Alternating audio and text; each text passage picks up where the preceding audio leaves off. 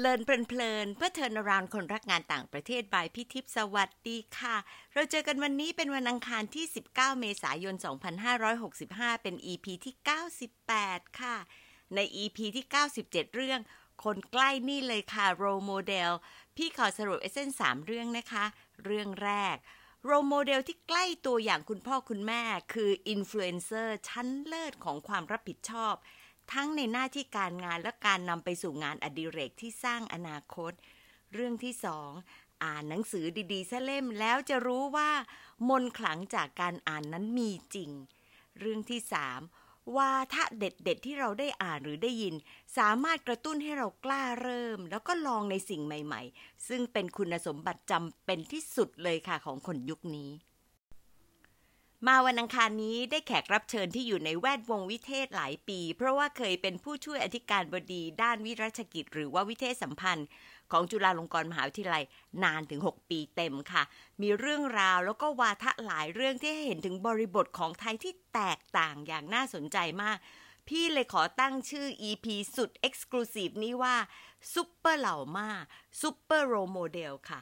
อาจารย์เกรียงไกรบุญเลิศอุทัยหรือพี่มักจะเวลาเขียนถึงน้องก็จะเรียกว่าน้องเคเคนะคะ ก็มีประวัติการเรียนที่แตกต่างจากหลาย ๆ คนที่เป็นแขกรับเชิญค่ะ พี่ก็เลยขอพูดลงรายละเอียดจะได้รู้ background กันนิดหนึ่งนะคะ อาจารย์เคเคจบ ปวช จากวิทยาลัยอาชีวศึกษาเอี่ยมละออแล้วก็ต่อด้วย ปวส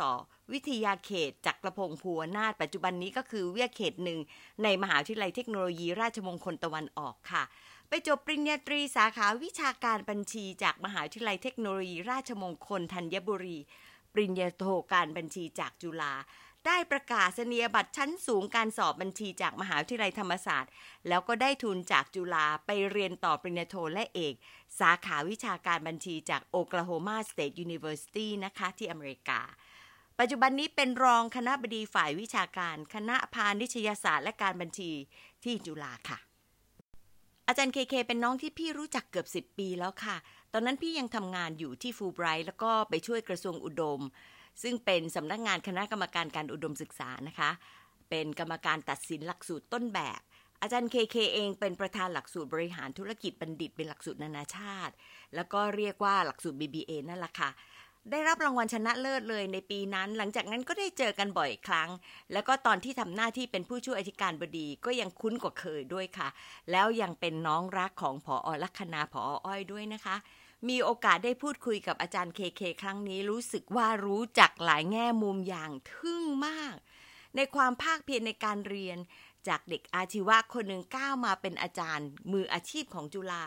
เราก็เลยคิดว่ามีเรื่องมากกว่าแค่การเรียนค่ะ ที่น่าสนใจแล้วก็มีวาทะเด็ด แล้วก็มีโรโมเดลที่มหัศจรรย์มากนะคะ ก็เลยคุยว่ามาคุยทางซูมดีกว่าค่ะ ว่าจะเป็นยังไงบ้างแล้วก็เผื่อจะได้มีเรื่องเล่ามากขึ้นกว่าเดิมด้วยนะคะ มาฟังค่ะ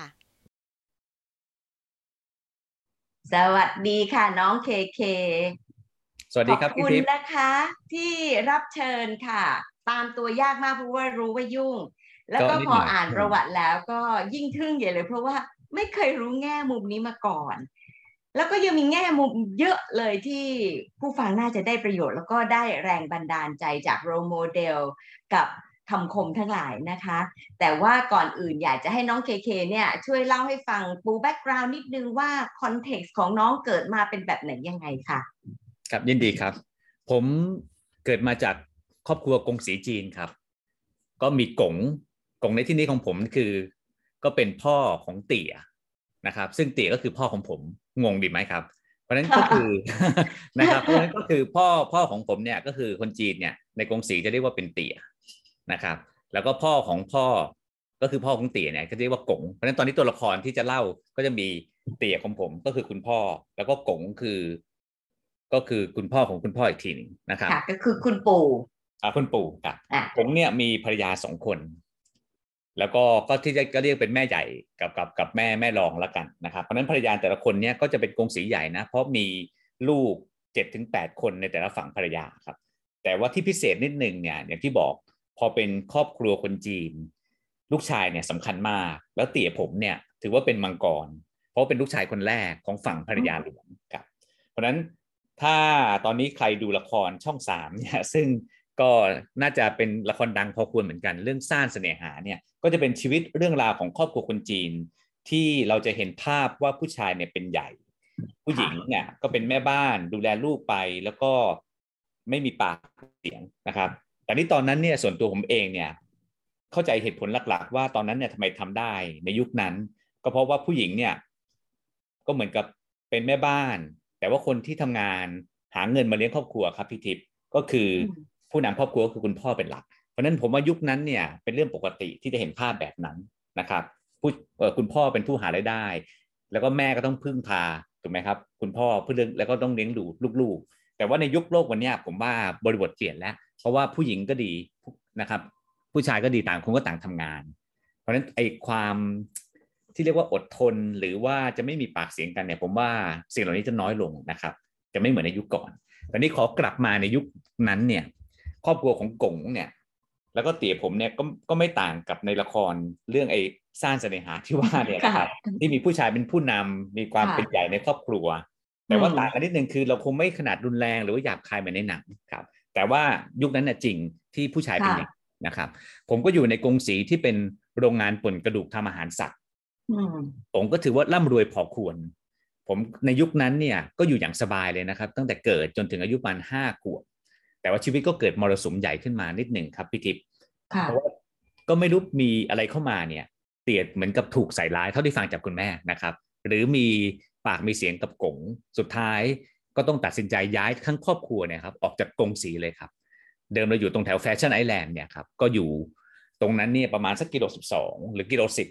แล้วผมก็ต้องย้ายมาอยู่กิโลแปดรามินทาเนี่ย ตอนอายุห้าตอนนั้นรู้สึกว่ามันจะไกลมากนะกับสมัยก่อนอะ มันออกมาเหมือนกับเป็นเป็นอีกจังหวัดด้วยซ้ำไปนะครับก็เกือบถึงมินบุรีนั่นนะครับเพราะฉะนั้นพอห้าขวบเนี่ยผมก็ต้องย้ายมาเพราะฉะนั้นเตียผมจากเดิมเนี่ยเป็นตัวหลักของกงสีที่เป็นโรงงาน ก็อยู่กันหยุกสุขสบายตอนนี้คือเริ่มจากศูนย์เลย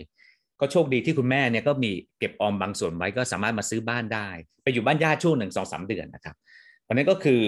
ตอนนั้นเนี่ยก็มีคำถามที่แปลกใจว่าโอเคเตี่ยย้ายมา ซึ่งก็ไม่ไม่ไม่เป็นเรื่องแปลกที่เตี่ยแม่ แล้วเราก็มีลูกมีพี่น้องสามคนใช่ไหมครับพี่ชายผมตัวผมแล้วก็น้องสาวเนี่ยย้ายมาเนี่ยตอนนี้ก็ไม่ได้แปลกใจว่าครอบครัวต้องย้ายมาอยู่แล้ว แต่ที่แปลกใจคือเหล่ามาอ่าอีกตัวละครหนึ่งครับพี่จิ๊บเหล่ามานี่ก็คือเป็นแม่ของแม่ของเตี่ยก็คือเป็นทวดเลยถูกไหมครับค่ะซึ่งโดยหลักการเนี่ยก็ต้องซึ่งอยู่ในกรงสีเนี่ย แต่เรามาใจเด็ดมากครับ ในเมื่อไล่หลานฉันฉันออกมาพร้อมกับหลานเพราะฉะนั้นออกมาออกมาอยู่กับเตี่ยผม แต่ผมก็ต้องมีความมีคำถามอยู่ในใจตอนนั้นนะครับว่า ผมต้องผมมั่นใจว่าเหล่ามาต้องเห็นอะไรในตัวเตี่ยผมถูกไหมครับ ถึงยอมฝากชีวิตให้เลี้ยงดู แล้วก็อยู่กับเตี่ยผมเนี่ยออกมาด้วยเลยครับเพราะนั้นนี่แปลกมากกับสมัยก่อนอ่าแปลกจริง ๆ ครับแล้วก็เป็นอะไรที่น่าพิศวงเพราะว่าผู้หญิงสมัยก่อน จะไม่ได้ใจเด็ดขนาดนี้ แล้วก็ในที่สุดแล้วก็น่าแปลกใจเหมือนกันว่า น้องเคเคของพี่นี่ก็ไปเลือกอันเหล่ามากว่ามีคำคมที่ทำให้อยู่ในใจจนถึงทุกวันนี้ครับถามว่าพอพี่ทิพย์บอกว่าพูดถึงโรมโมเดลเนี่ย ถ้าถามผมผู้หญิงคนแรกที่นึกถึงเนี่ยคือเหล่ามา ก็คือท่านทวดเนี่ย เพราะว่าที่บ้านพอย้ายมาเนี่ย ก็จะมีสองห้องนอน ห้องนอนหนึ่งเนี่ยก็คือเตี่ยนอนกับแม่ถูกไหมครับ แล้วตอนนั้นเหมือนยังไม่มีน้องสาว ถ้าจะไม่ผิดยังไม่มีน้องสาว มันก็จะมีแค่ผมกับพี่ชาย ซึ่งก็นอนกับเหล่ามา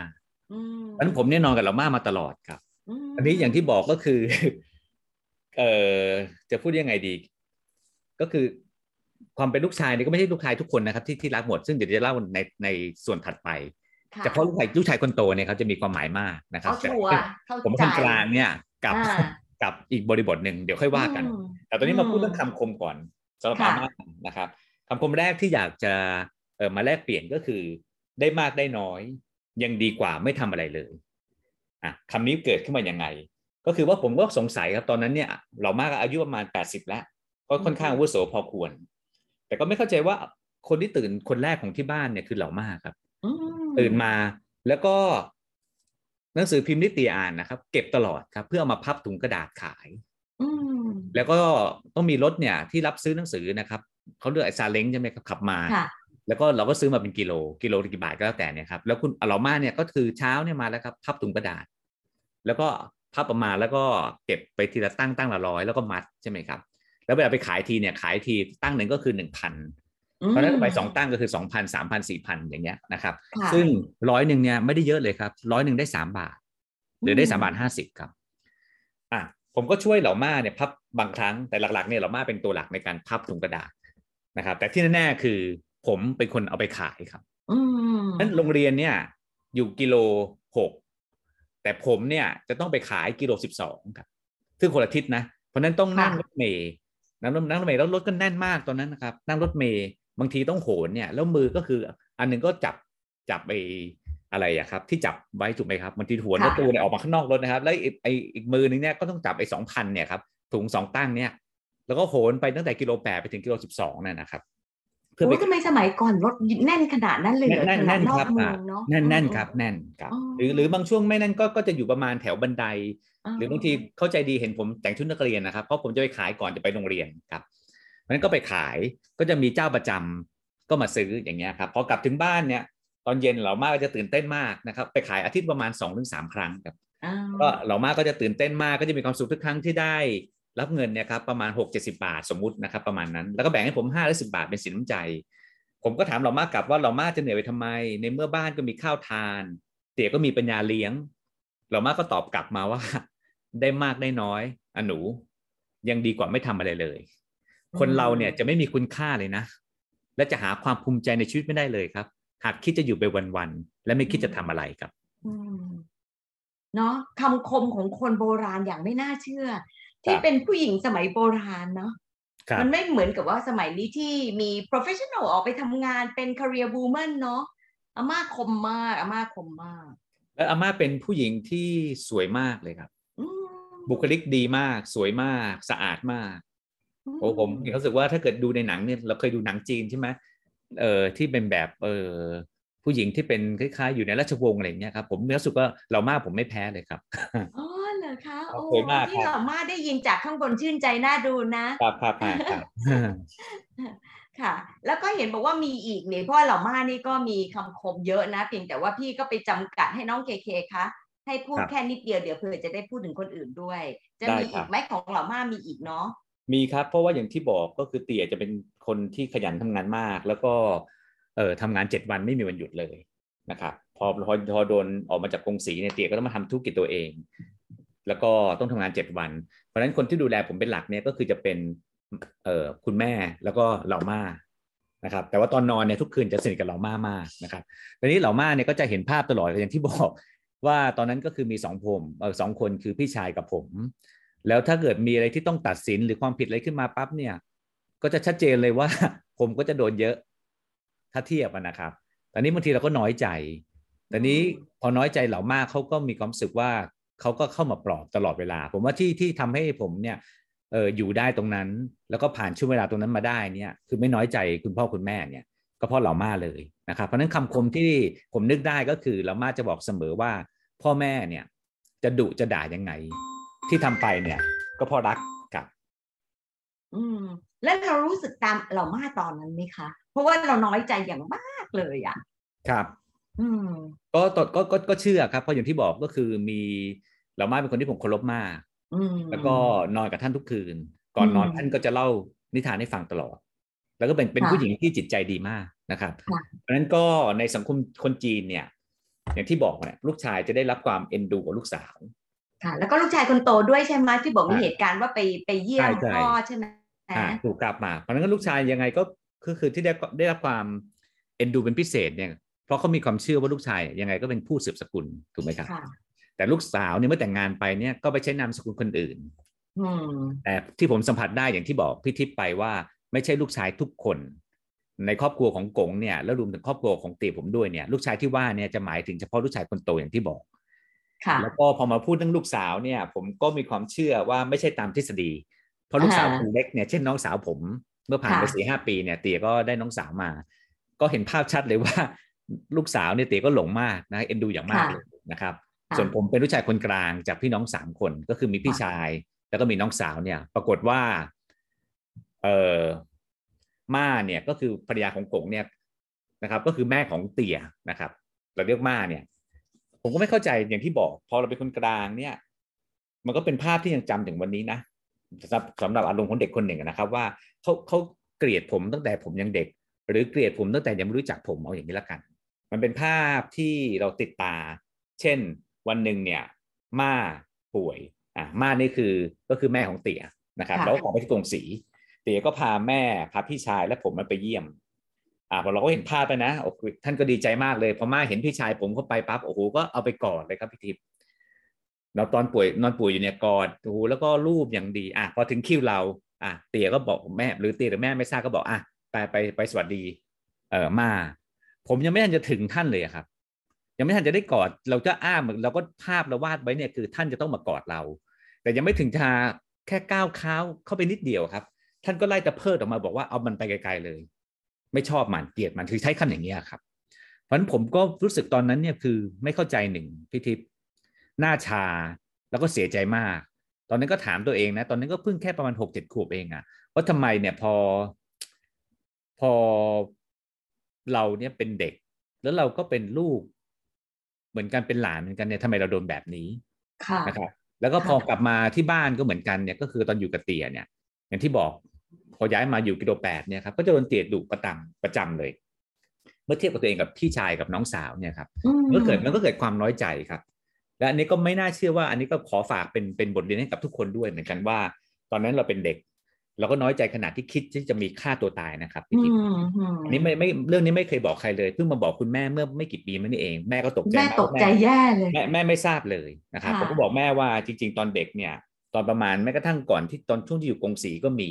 แล้วก็ช่วงที่มาอยู่กิโลแปดแล้วเนี่ยยังมีเหมือนกันไอ้ความน้อยใจที่ว่าเนี่ยนะครับอันนี้ย้อนกลับไปตอนที่อยู่กรุงกงสีเนี่ยคือด้วยความที่เป็นครอบครัวใหญ่ เวลาเข้าไปเขาชอบไปดูงิ้วกันครับ มันจะมีงานกลางคืนนะครับ มีหนังกำแพงเนี่ย แต่ปรากฏว่าเขาไปกันหมดเลยครับพี่ทิพย์กงเนี่ยพาไปหมดเลย เตี่ยแม่ทุกคนไปหมดเหลืออยู่สองคนที่อยู่ในบ้านที่เป็นฝั่งพญาหลวงเนี่ย ก็คือแค่ผมกับเหล่ามาครับแล้วเราก็ไม่รู้สึกว่า เอ๊ะทำไมเขาไม่พาเราไปทำไมเขาเขาไม่ชอบเราอย่างนั้นเลยเหรออะไรเงี้ยแล้วมันก็เกิดเกิดอารมณ์ว่าเราโดนดุบ่อยเราเรียนไม่เก่งก็ดีสารพัดเรื่องเข้ามาครับเพราะนั้นแต่ละครั้งเนี่ยมันก็มีเหตุการณ์ซึ่งจำได้ว่าวิ่งไปในครัวครับพี่ทิพย์ แล้วก็ไปหยิบมีดเนี่ยเหมือนกับเพราะมันก็ดูจากในหนังนะครับเห็นคนฆ่าตัวตายเราก็รู้สึกว่าหยิบมีดมาแล้วก็มาแทงตรงพุงแล้วนะแต่เรารู้สึกเราก็ไม่กล้าพอครับตอนนั้นเนี่ยรู้สึกว่าเราไม่กล้าทำอะไรแบบนั้นเรารู้สึกว่าเราก็เราก็กลัวตาย แต่ก็หลายครั้งที่จะเป็นแบบเนี้ยครับ หยิบมาแล้ว แล้วก็น้อยใจครับเนี่ยครับพี่ว่าอาจจะเป็นส่วนหนึ่งที่เหล่าม่าเห็นแล้วเหล่าม่าเลยตามไปนะเพราะว่าสงสารหลานหรือเปล่าสงสารเหลนด้วยซ้ำไม่ใช่หลานเนาะ คือคือเรามาจะพอก็จะเห็นภาพผมว่าผมเนี่ยก็คือจะซึมทุกครั้งหรือจะร้องไห้ใช่ไหมเมื่อเขาออกไปจากบ้านหมดแล้วบางทีเรามากก็จะมาค่อยไว้ที่หลัง แล้วก็โอ้ผมให้ให้หายร้องไห้ครับผมว่าตรงเนี้ยครับอ่าแล้วพอมาย้ายอยู่กิโลแปดเนี่ย ก็ยังมีภาพเดิมๆก็ยังมีบ้างถึงแม้ไม่บ่อยนะครับเพราะนั้นเรามากก็จะเตือนบอกว่าเนี่ยพ่อแม่เนี่ยจะดูจะจะด่ายังไงที่ทำไปเนี่ยก็เพราะรักกับ ค่ะ นะครับมันจะเป็นเซนส์ของความกระตันยูที่คนจีนปลูกฝังมารุ่นต่อรุ่นนะเรื่องเนี้ยครับเนาะผมก็เลยอยากอยากให้เป็นบทเรียนสับผู้ฟังว่าถ้าถ้าผมเผลอถูกไหมครับ หมายถึงว่าฆ่าตัวตายไปตอนนั้นเนี่ยมันก็ไม่มีเราวันนี้ แล้วผมว่าเรื่องมันก็ไม่จบอยู่ดีหนึ่ง แล้วผมว่ามันเป็นความคิดที่อาจจะโง่เขลาแต่มันก็มีสิทธิ์ที่บางคนอาจจะมีความรู้สึกแบบนั้นในช่วงเวลานั้น ใช่ค่ะ พี่ละเข้าใจเลยเพราะว่าความเป็นเด็กอะ่ะ เรามีความรู้สึกเหมือนกัน แล้วก็บางครั้งผู้ใหญ่ก็ทำโดยไม่คิด แล้วบริบทเขาโตมาอีกแบบครับแล้วก็นึกไม่ถึงว่าเด็กจะเซนซิทีฟขนาดนั้นด้วยอะผมก็ไม่คิดว่าตัวเองจะเป็นขนาดนั้น แต่ผมมั่นใจว่าไม่ใช่เราน้อยใจไปเอง ใช่ใช่มันมันมันมันสื่อได้ไม่มีคำตอบว่าทำไมพี่ชายได้ไปแล้วเราไม่ได้ไป ค่ะนะมันก็ชัดเจนตรงนั้น แล้วก็ยังมีอีกอันหนึ่งที่เป็นวีรกรรมของอาม่าเหมือนกันนะ ที่บอกว่าข้าวมีถ้วยเดียวขอไว้ให้ลูกเมียกินเนี่ยพี่ประทับใจมากเลยพี่ไม่เคยได้ยินหรอกคำเนี้ยผมเนี่ยอย่างที่บอกเนี่ยผมก็ให้อาม่าเนี่ยเป็นผู้หญิงคนแรกที่เป็นโรโมเดลจริง ๆ คือเราก็ไม่เข้าใจแต่ว่าท่านมีความเก่ง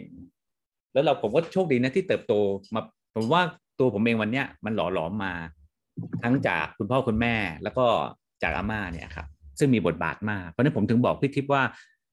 เออสถาบันครอบครัวเนี่ยสำคัญที่สุดแหละถ้าถามผมนะนะครับอย่างอื่นจะเป็นยังไงเนี่ย ผมว่ามันทูเลตแล้ว แต่จุดทุกอย่างมันเริ่มจากที่บ้านก่อนนะครับเพราะนั้นก็กลับมาคำคมที่สามที่บอกว่าข้าวมีถ้วยเดียว ขอไว้ให้ลูกเมียกินเนื้อเรื่องเป็นอย่างนี้ครับ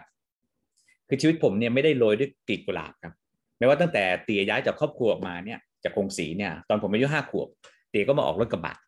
นะครับแล้วก็มารับจ้างขนไขมันวัวเพราะฉะนั้นลองนึกภาพบ้านอยู่กิโลแปดรามอินทาใกล้ๆกับแฟชั่นไอแลนด์เนี่ยแล้วเตี่ยต้องไปที่โรงงานฆ่าสัตว์ เพื่อไปรับซื้อไขมันวัวกับควายเนี่ยครับสดๆมาเป็นกิโลนะครับสมมติซื้อกิโลละสามบาท แล้วก็กินส่วนต่างราคาครับ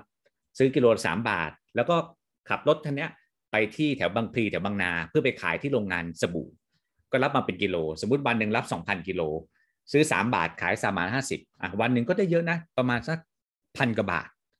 ถูกไหมพันถึงเยอะมากสำหรับสมัยก่อนเยอะนี่คือสี่สิบปีก่อน เพราะฉะนั้นเดือนผมว่าเก่งมากครอบครัวเตี๋ยผมเนี่ยค่อนข้างจะในซอยนะ ถือว่าค่อนข้างจะอยู่แบบอย่างสบายเลยเพราะเตี๋ยได้ประมาณสามสี่หมื่นเมื่อสี่สิบปีที่แล้วครับอืมอันนั้นก็ถือว่าบ้านเราเนี่ยรวยพอควรครับตอนนี้อย่างที่บอกเตี๋ยเนี่ยก็เป็นคนดื้อนิดนึงคือเตี๋ยมีโรคประจำตัวคือเป็นเบาหวาน แล้วก็เกลียดการไปหาหมอมาก ชีวิตทำงานเจ็ดวัน แล้วจริงๆที่บ้านเราควรจะต้องรวยกว่านี้นะแต่ที่ไม่ไม่รวยเท่าเนี้ย เพราะเตี๋ยเล่นไพ่เยอะมากเล่นการพนันเยอะมากครับ เพราะฉะนั้น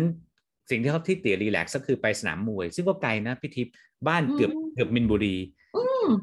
เรียกแท็กซี่เนี่ย ไปสนามมวยลุมพินีอะครับโอ้โหไปสนามมวยราชดำเนินแล้วไปอาทิตย์หนึ่งผมว่าไม่ต่ำกว่าสองครั้งครับ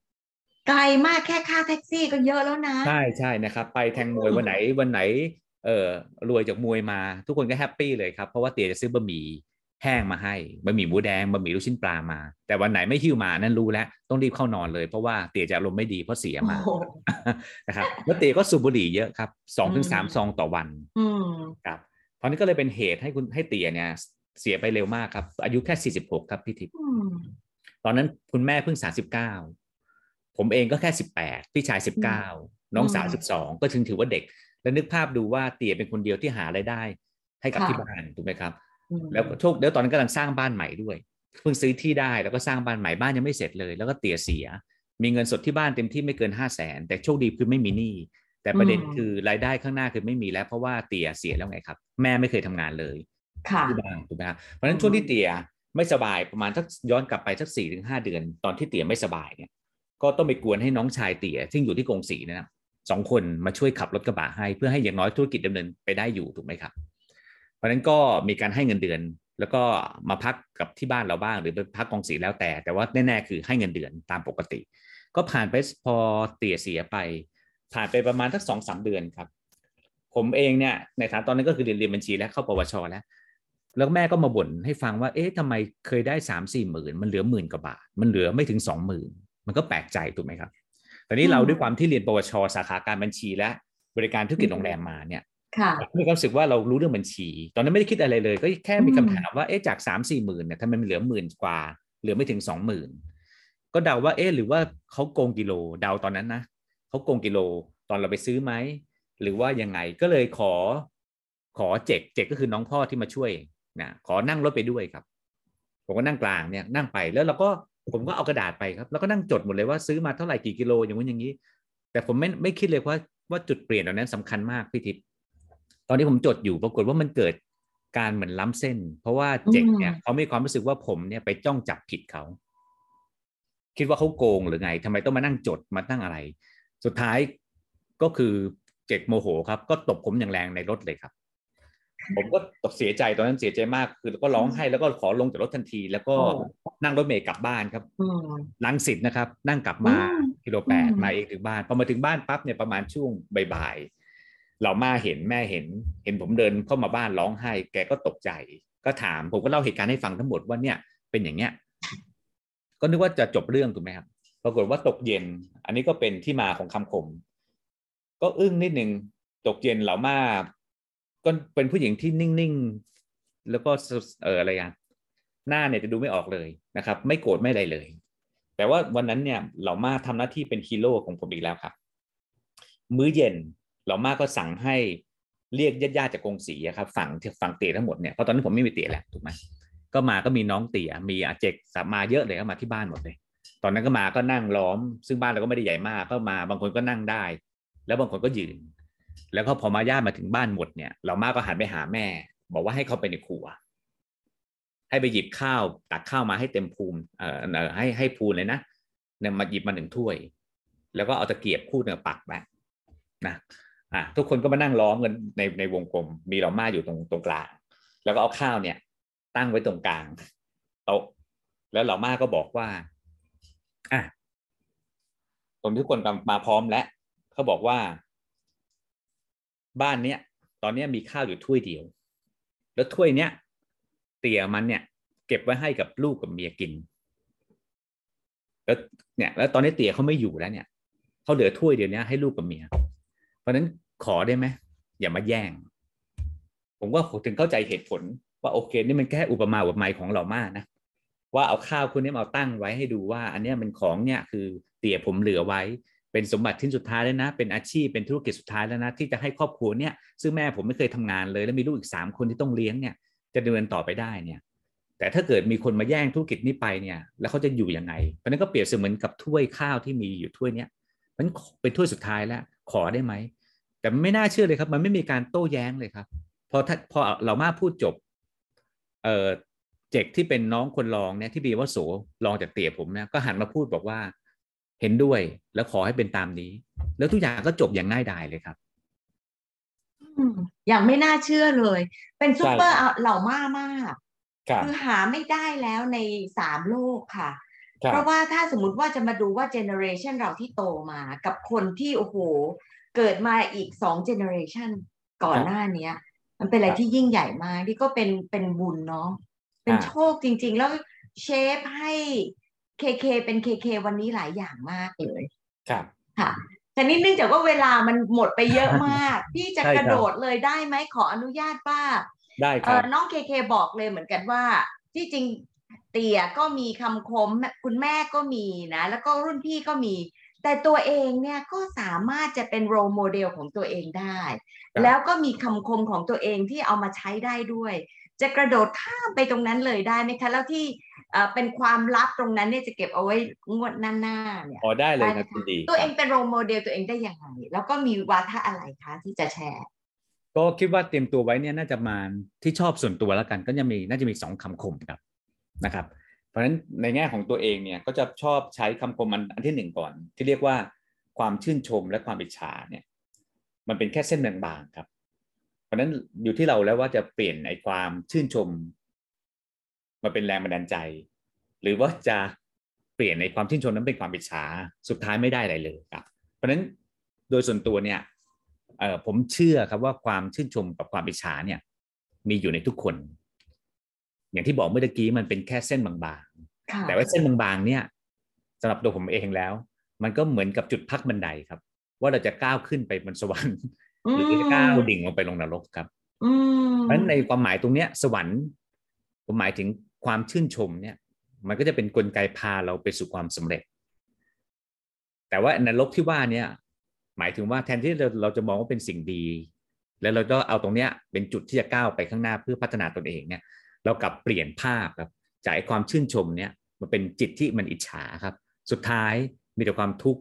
ไม่ได้อะไรเลยครับ ค่ะพี่ชอบมากเลยคำนี้พี่มีความรู้สึกเหมือนกับว่า มันเปลี่ยน mindset นิดเดียว ใช่ครับเนาะ อ่าแล้วผมว่าตรงเนี้ยมันก็คือเป็นแค่เส้นบางๆจริงๆครับอขอยกตัวอย่างแล้วกันพี่ทิพย์ผมจำได้ครั้งหนึ่งเนี่ยเคยเปลี่ยนความชื่นชมเป็นอิจฉาครับแล้วสุดท้ายเนี่ย ผมไม่มีความสุขแถมทำอะไรก็ไม่สำเร็จ แล้วก็ได้ไม่เหมือนกับที่เราเหมือนกับฝันไว้ว่าจะเป็นแบบนั้นค่ะว่าน่าจะจุดหนึ่งมันนั่นนั่นน่าเดาเองนะน่าจะมาจากเพราะจิตเรามันไม่บริสุทธิ์ค่ะแต่ที่ผมเลยเปลี่ยนจากเรื่องเดิมๆเนี่ย เปลี่ยนภาพใหม่ว่าช่วงหลังเนี่ยเราคิดใหม่ครับ เรายึดเอาคนที่ประสบความสำเร็จมาเป็นโรโมเดลเหมือนอย่างที่พี่ทิพย์กำลังทำให้กับน้องๆ หรือผู้ฟังได้เห็นสิ่งเหล่านี้ ซึ่งผมขอชื่นชมว่าเป็นสิ่งที่ดีครับ แล้วเราถามตัวเราเองกลับว่าเราจะเก่งอย่างเขาได้ไหมค่ะ อย่างน้อยเนี่ย เรามีมือมีไม้เหมือนกับเขาได้สองมือเหมือนกันเนี่ยเขาทำได้เขาสำเร็จได้ เราก็น่าจะต้องพัฒนาตนเอง และทำให้ได้อย่างเขานะครับตัวอย่างเช่นครับ อย่างที่บอกผมเรียนมาด้วยระบบที่เป็นปวช ปวสเนี่ยค่ะ ยังไงเราไม่เคยคิดเลยนะครับว่าชาตินี้เราจะได้เข้ามาเรียนในมหาวิทยาลัยถูกไหมเช่นจุฬาธรรมศาสตร์อืมแต่ก็ผันตัวเองมาจากปวช ปวส มาเรียนปริญญาตรีที่ราชมงคลได้เนี่ย แล้วเราก็เห็นภาพจริงๆตอนนั้นก็ถือว่าดีมากแล้วนะผราะว่าคนที่เรียนปวส ปวส ส่วนใหญ่ก็จบแค่ปวส นี่ก็ถือว่าสุดแล้วเราก็สามารถก้าวตัวเองเข้ามาเรียนปตรีได้ ซึ่งอันนี้ก็มีเนื้อเรื่องอีกที่น่าสนุกไว้วันหลังค่อยมาเล่าให้ฟังนะครับตอนนี้คือได้เรียนปตรีเรียบร้อยแล้วที่ราชมงคล แต่ในหัวก็ไม่เคยคิดจะเรียน จุฬาธรรมศาสตร์เกษตรเลย เพราะเรามองว่าไก่ตัวถูกไหมครับแต่ปรากฏว่าช่วงที่เราไปเรียนตรีที่ราชมงคลเนี่ยเราก็เห็นรุ่นพี่อะครับที่เราเคารพเนี่ยปรากฏว่าเขาเรียนจบแล้วก็ไปเข้าโทจุฬาบางคนไปเข้าโทธรรมศาสตร์บางคนไปเข้าโทเกษตรเอ๊ะเราก็มาบอกตัวเองกลับถูกไหมอันนี้ผมก็เลยมองแล้วเลยเปลี่ยนเปลี่ยนถูกไหมครับว่าเป็นความชื่นชมแล้ว แล้วชื่นชื่นชมตัวนี้มาเป็นแรงบันดาลใจจากจากสิ่งที่เราคิดว่ามัน impossible เนี่ยทำให้มัน possible ถูกไหมครับเพราะนั้นตรงเนี้ยสุดท้ายผมก็เห็นตัวอย่างที่ดีจากรุ่นพี่ว่าเขาทำได้ เราก็น่าจะต้องทำได้ แล้วก็ไม่น่าเชื่อครับ ผมก็ได้สำเร็จครับก็คือสามารถเข้าทั้งโทจุฬาแล้วก็ได้เรียนที่จุฬาได้เรียนที่ธรรมศาสตร์นะครับ แต่เกษตรก็คือสอบติด แต่ก็ต้องเลือกก็เลยเลือกที่จุฬากับธรรมศาสตร์ตอนนั้นครับค่ะ แล้วก็ยังได้ไปเรียนต่อนอกจนกระทั่งจบปริญญาเอก ซึ่งเป็นอะไรที่ก้าวมาไกลเกินกว่าเด็ก ปวช ปวส คนนึงจะคิดนะพี่ว่า ครับ มันมันเหมือนกับว่าเราไม่ใช่โหยหาตามความฝันอย่างเดียวอย่างที่เคเคเคยบอกไว้เอาว่าคือพอใจในสิ่งที่ตัวเองมีอยู่แต่ว่ามันต้องลงมือทำเพื่อที่ให้ไปตามฝันได้ ไม่ใช่เพียงแต่ฝันเพ้อเพ้อฝันอย่างเดียวเนาะอะถูกต้องครับ ก็เลยอันนี้ก็เลยเป็นที่มาของอีกวาทสุดท้ายดีไหมครับพี่ทิพย์ที่จะได้ค่ะแลกเปลี่ยนให้กับน้องๆได้ฟังนะครับเพราะนั้นเมื่อกี้ได้หนึ่งวาทะไปแล้วนะครับวาทะที่สองสุดท้ายตรงนี้ก็คือ อยากให้ทุกคนเนี่ยมีความพอใจกับสิ่งที่มีนะครับเพราะนั้นก็ไม่ใช่แค่โหยหาแค่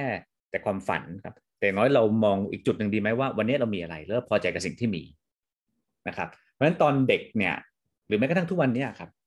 ชอบได้ยินประโยคเสมอที่บอกว่าให้เรารู้จักพอ หรือมีความสุขกับความพอเพียง ก็เลยถามตัวเองกลับว่า เอ๊ะเมื่อเวลาผ่านไปเนี่ยทำไมความทุกข์ก็ยังมีอยู่ได้ทุกที่ ไม่ว่าจะเป็นเด็กหรือผู้ใหญ่ คนจนหรือคนรวยจำได้ว่าตอนเราเด็กๆ เนี่ย เราก็มีเงินเก็บไม่เยอะ เราเคยฝันนะเคยบอกตัวเองว่าเราต้องมีความสุขมากๆเลยแน่ๆเลย หากเรามีงานทำมีรถขับ แต่สุดท้ายความสุขในแต่ละวันหรือแต่ละช่วงเวลา มันจะไม่เกิดขึ้นเลยครับ หากเราไม่รู้จักพอใจกับสิ่งที่มีครับ ตัวอย่างเช่น ตอนเรามีเงินหมื่น เราก็อยากมีเงินแสนถูกไหมครับ วันนี้เรามีเงินแสนแล้วครับ แต่ทำไมเรามีความรู้สึกว่าเรายังไม่จบอีก เราก็อยากมีเงินล้านอีกเพราะฉะนั้นสุดท้ายก็กลับมาก็จบที่คำว่าไม่รู้จักพอใช่ไหมนะครับ แล้วก็ไม่เราก็ยังไม่เคยเจอกับความสุขที่เราเคยนิยามไว้หรือว่าเราตั้งเป้าไว้ครับ เพราะฉะนั้นก็ทำให้ตัวนี้ครับ กลับมากับสอนตัวเองอีกครั้งหนึ่งว่า เรารู้สึกว่ามันมันคงไม่ใช่แล้วล่ะค่ะ ก็กลับมาอยู่ในชีวิตของความเป็นจริงที่มีความสุขระดับหนึ่ง โดยไม่ต้องไปเที่ยวเอาชนะเนาะใช่ครับเพราะนั้นก็เลยเป็นการเปรียบเปยแล้วว่าไอ้ความพอที่ว่าเนี่ยพอใจกับสิ่งที่มีเนี่ย ก็เลยหาตัวอย่างชีวิตเข้ามาเป็นสิ่งเปรียบ ก็เลยให้มองว่าเป็นการมองน้ำที่ยังไม่เต็มแก้วดีไหมค่ะนะเช่นตอนนี้เนี่ยในแก้วเนี่ยเรามีน้ำอยู่แค่หนึ่งในสามคำถามคือ เราควรมีความสุขไหมถูกไหมพอไหมแต่นี้ผมว่าตัวเนี้ยมันขึ้นอยู่กับมุมมองแล้ว ถ้าเรามองว่าตอนเนี้ย ความสุขเราคือน้ำต้องเต็มแก้ว เรามีแค่หนึ่งในสามอันนี้มันตอบได้ง่ายมากเลยครับ เรายังห่างไกลความสุขอีกมาก แต่ถ้าเราเปลี่ยนเรื่องเดียวกันนะจริง ๆ ผมว่าแก้วน้ำหรือปริมาณน้ำมันเป็นสิ่งที่มันนิ่งอยู่กับที่ แต่เราเท่านั้นแหละที่จะเข้าไปปรุงแต่งเลยเข้าไปมองถูกไหมแล้วถ้าเปลี่ยนมุมมองใหม่ครับว่าไอ้ที่มีอยู่ที่มันนิ่งเนี่ยไอ้หนึ่งส่วนสามเนี่ย แต่เรามองว่าตอนเนี้ยเรามีตั้งหนึ่งในสามแล้วนะในขณะที่มีคนอีกมากมายเลยนะ ที่เขาไม่มีน้ำทาน หรือเขามีน้ำน้อยกว่าเราอีกเนี่ย เพราะฉะนั้นเรามีเยอะกว่าเขาตั้งเยอะแล้วเนี่ยทำไมเราไม่พอใจว่าเรามีเยอะกว่าคนอื่น แล้วเราก็สุขกับสิ่งที่เรามีถูกไหมครับใช่จริงค่ะจริงค่ะ อันนี้อีกตัวอย่างหนึ่งอันนี้คือสอนตัวเองค่ะอันนี้สมมติตรงคุณแม่คงคงไม่ใช่สามารถใช้คำว่าสอนได้ แต่ก็เป็นอะไรที่เป็นอุบายที่เราใช้ในการปลอบใจผู้ใหญ่ครับนะคุณแม่เนี่ยก็อย่างที่บอกพอลูกชายแต่งงานออกไปเนี่ยเขาว่าแม่กับพี่ชายจะสนิทสนิทกันสนิทกันมากครับพ อลูกชายแต่งงานออกไปเนี่ยก็จะมาค้างบ้านได้ไม่บ่อยเพราะมีภาระใช่ไหมมีภรรยามีครอบมีมีลูกสาวนั้นแม่ก็จะเฝ้านักมาครับว่าเดือนหนึ่งเนี่ยลูกเออจะมาค้างที่บ้านสักครั้งหนึ่งเนี่ยก็จะบ่นกับผมประจำเลย เพราะว่าเวลามาอยู่กับผมก็จะบ่นว่าเนี่ยบางทีเดือนนี้ก็เบี้ยวไม่มา อย่างเงี้ย หรือว่าเดือนหนึ่งแหมเคยรับปากจะมาสองอาทิตย์หนตอนตอนนี้มาแค่หนเดียวอะผมก็ต้องบอกแม่ด้วยตัวอย่างเดียวกันเมื่อกี้ครับบอกคุณแม่ลองดูนะว่าตอนนี้เนี่ยเฮียเนี่ยเฮียคือพี่ชายมาได้เดือนละหน แต่มีตั้งหลายครอบครัวเลยนะ ที่เนี่ยพ่อแม่เขาอยู่ต่างจังหวัดนะแล้วลูกต้องมาทำงานกรุงเทพเนี่ยบางทีกว่าจะกลับได้ได้เนี่ยปีหนึ่งหนเดียวเองช่วงสงกรานต์อะหรือแม็กซิมัมปีหนึ่งสองหนก็คือสงการทีปีใหม่ที เพราะฉะนั้นแม่ในโชคดีขนาดไหนที่ได้เจอลูกทุกเดือน แค่นั้นนะครับมันก็ช่วยทำให้แม่ยิ้มขึ้นมาได้เลยครับดีขึ้นเนาะคือหันไปมองอีกด้านหนึ่งเนาะแล้วก็ทำให้ชีวิตมีความสุขที่ว่ามันสำคัญจริงๆ ใช่ครับแล้วสุดท้ายตัวผมเองก็เช่นกันครับเนี่ยอันนี้ก็ฝากบอกกับทุกคนเลยครับว่าผมว่าชีวิตคนเราเนี่ยไม่แน่นอนนะจริงค่ะวันนี้แม้พวกเราจะเจอกับโควิด